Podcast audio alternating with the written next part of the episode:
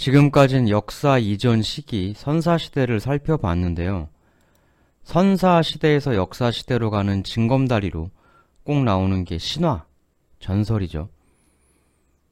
신화나 전설 그 자체가 역사는 아니지만 어, 이것들을 향유하고 그를 통해 인간들이 문화를 만들어 나간 건 역사입니다.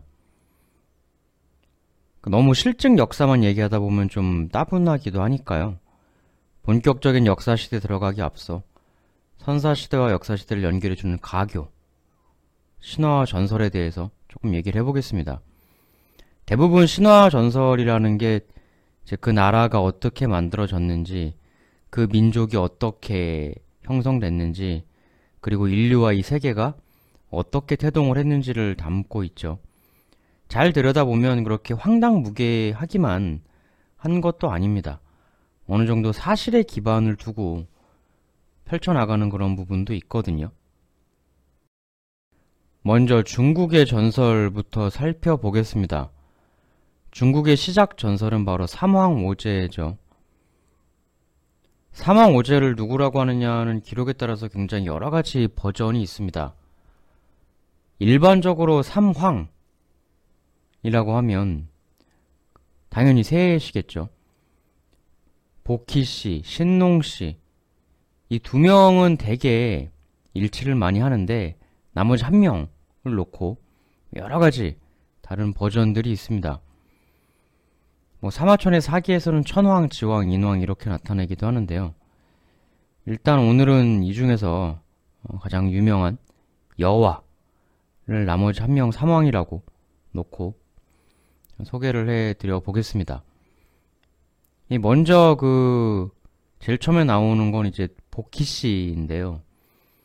보통 태오 보키 씨라고 부르거든요. 원래는 태오랑 보키랑 다른 사람인데 후대에 와서 하나로 합쳐진 거다. 뭐 이런 얘기가 있습니다.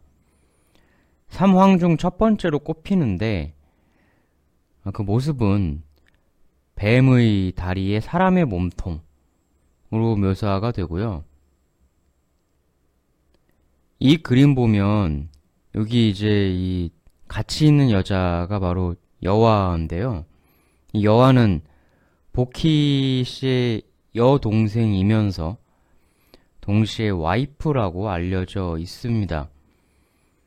이제 대홍수가 있었는데 이 세상에 이때 이후 이 둘이 살아남아서 결혼까지 했다라는 거거든요. 이 그림을 보면 둘 다 하체가 뱀이잖아요. 그래서 서로 뱀에 꼬고 있죠.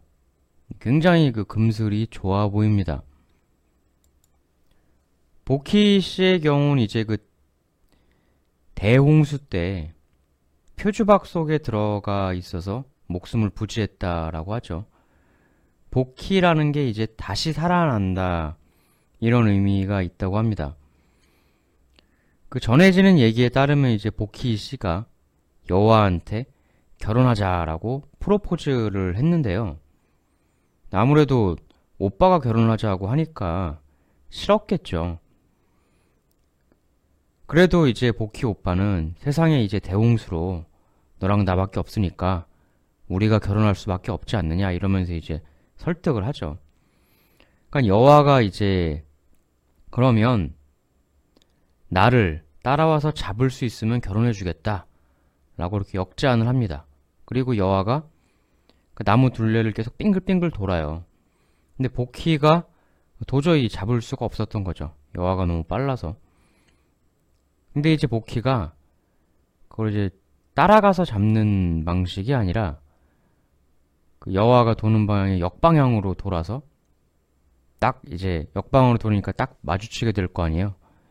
딱 이제 끌어안아서 결혼을 했다. 이런 얘기가 있습니다.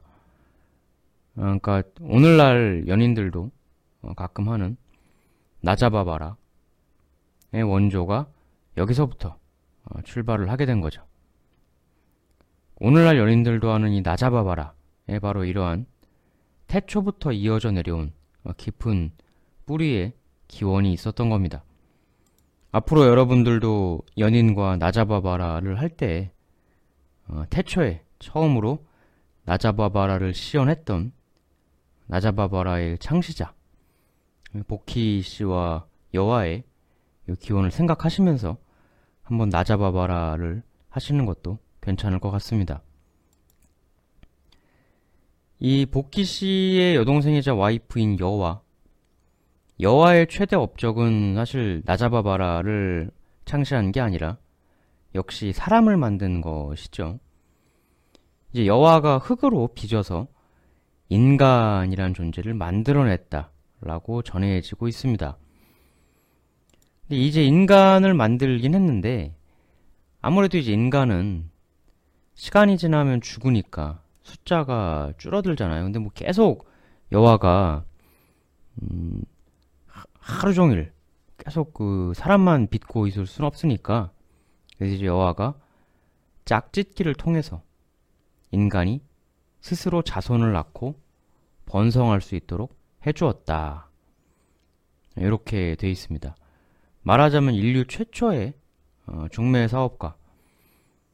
오늘날 그 사람들의 짝을 맺어주는 결혼정보회사, 결혼정보 사업의 진정한 원조격이다. 이렇게 볼 수가 있죠. 사실 고대 신화에서 보면 이 여신들이 맡는 역할이 바로 이런 거죠. 자손을 많이 낳게 해주고 어, 번성하게 해주고 이런 역할들을 대부분 여신들이 맡고 있습니다. 이 그 신화에 따르면 나중에 여호와는 그 이외에도 인류를 또 구원해 주기도 합니다. 그러니까 이제 그 신들끼리 싸우다가 뭐 여기저기 들이받고 뭐 하늘 들이받고 산 들이받고 해가지고 그 하늘이 무너져서 엄청난 폭우가 쏟아지게 되거든요. 이때 여호와가 그 거북이의 네 다리를 가져와서 무너지는 하늘을 받치고 하늘의 구멍을 메워서 인류를 구원했다. 이런 이야기도 어, 전해지고 있습니다. 여러모로 인류에게 있어서는 정말 어, 고마우신 존재였죠. 사실 이 보키 씨와 여와 그리고 이 대홍수 얘기가 나오는데 이 대홍수야말로 우리가 여러 신화에서 그 많이 볼 수 있는 이야기죠. 너무나 많은 신화에서 등장을 다 하고 있습니다. 뭐 수메르 신화, 그리스 신화, 바빌로니아 신화 등등 뭐 빠지지 않고 대홍수 이야기가 등장을 합니다. 오히려 대홍수 얘기가 없는 신화를 찾기가 힘들 정도인데요. 이 신화에 단골로 나오는 대홍수에 대해서 좀 얘기를 해보자면 그 태초에 그러니까 태초라는 게 뭐 지구가 만들어질 때 그 태초를 얘기하는 게 아니라 그 인류의 문명이 막 이제 슬슬 형성될랑 말랑 뭐 이럴 때 전지구적인 어마어마한 대범람이 실제로 상당 기간 있었던 거는 분명해 보입니다. 이렇게까지 여러 신화에서 어, 대홍수, 대범람이 언급되고 있다는 것은 아마도 오늘날 인류가 본격적인 문명을 서서히 만들기 시작하고 뭐 문자 기록까지는 아니어도 말에서 말로 전하는 그런 구전 이라는 게 시작되었을 쯤 무렵 당시에 정말로 거대한 대재앙급 대범람이 있기는 했었던 것 같습니다. 그게 아니고서 이렇게 전 세계적인 신화에서 다 일일이 대홍수 얘기가 다 언급되기는 좀 어렵거든요. 그리고 사실 이건 우리가 충분히 합리적이고 물리적으로도 추론해 볼 수 있는 내용입니다. 제 앞선 방송에서 약 1만 년 전에 마지막 빙하기가 끝나고 따뜻해지면서 구석기 시대가 신석기 시대로 옮겨갔다 이렇게 말씀을 드렸잖아요. 날씨가 따뜻해진 것부터 시작해서 나비 효과로 엄청난 일들이 벌어지기 시작했다라고 말씀드렸는데 근데 이 빙하기라는 게 당연히 지구에 빙하가 많으니까 빙하기겠죠. 날씨가 따뜻해지면 그 빙하가 어떻게 되나요? 당연히 녹겠죠. 기존의 그 얼음, 빙하가 녹으면서 지구의 물의 양이 엄청나게 늘어났다. 이거는 물리적으로 충분히 있을 수 있는 일이 아니라 분명히 있었던 사실이겠죠. 그럼 물이 엄청나게 늘어나는 게 뭡니까? 바로 대범람, 대홍수죠. 이 대범람의 시기는 인간뿐만 아니라 다른 지구 생명체들 모두에게 그야말로 어마어마한 대격변이었겠죠. 다른 동물들처럼 인류는 엄청난 충격을 받았을 것이고 생존에도 대위기를 맞았을 겁니다. 그리고 그 와중에 그 전체절명의 상황에서 지구 각지에 그 위기를 돌파하기 위한 내가 속해 있는 민족, 내가 속해 있는 우리 부족을 살리기 위한 어떤 종류의 대단히 크고 강력한 리더십이 곳곳에서 있었을 것이다 라는 생각도 충분히 해볼 수가 있죠. 그 이 실제 했던 대범람의 이야기가 이제 재정일치 사회에서 종교와 정치 권력을 동시에 어, 컨트롤하는 그 지도자들이 그 집단을 다스리는데 보다 용이한 역할을 하는 그런 스토리로 활용을 하기도 했을 겁니다. 고대 재정일치 사회에서 그 집단과 종교를 이끄는 지도자들은 그러니까 신의 말씀을 대신 전하는 메신저의 역할을 했었잖아요. 신의 말씀을 대신 전하면서 그걸로 계율, 율법을 만들고 근데 이제 사람들이 신의 말씀을 안 들으면 이러한 크나큰 벌이 내린다. 이런 메시지가 있어야 사람들이 좀 더 말을 잘 듣고 율법을 따를 거잖아요. 재정일치 사회였으니까 종교 지도자가 곧 정치 지도자이기도 했을 건데 그런 입장에선 아무래도 신의 권위가 높으면 높을수록 본인의 권위도 더 드높아지는 것이고 신의 말씀을 듣지 않으면 이런 큰 형벌이 내린다 라고 해야 당연히 더 권위가 올라갈 테죠. 그리고 홍수는 사실 지금도 있잖아요. 과학이 발전한 오늘날에도 홍수는 무서운데 뭐 예전에야 오죽했겠습니까? 특히나 인류 문명이 다 아시겠지만 강에서 시작을 했잖아요. 4대 문명. 전부 다 강에서 발생을 했죠. 사람이 물을 먹어야 살고 강물이 있어야 농사도 지으니까. 그러니까 살기 위해서 물가에 살지만 동시에 그렇기 때문에 인류는 늘 홍수라는 위험 요소를 안고 살 수밖에 없었던 거죠.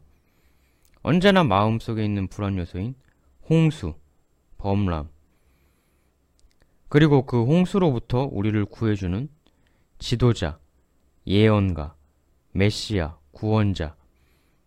이게 신화로 구현된 거는 지극히 당연했다. 이렇게 볼 수가 있겠습니다.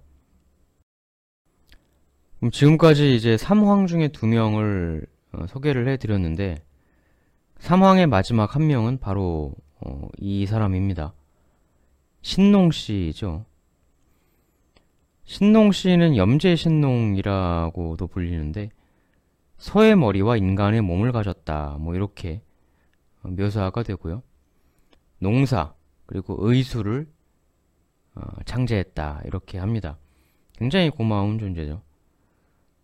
그러니까 이분 없었으면 우리가 농사도 못 지니까 밥도 못 먹고 병치료도 못하고 그럴 뻔했습니다. 원래는 삼황 다음에 오는 게 오제인데 오늘 얘기가 조금 길어져서 오제 이후부터는 다음 시간에 또 올리도록 하겠습니다. 본격적 역사 들어가기 앞서서 한번 이 신화나 전설들을 그리고 그 안에 담긴 의미를 간단히 짚어보는 시간 어, 가져나가고 있습니다.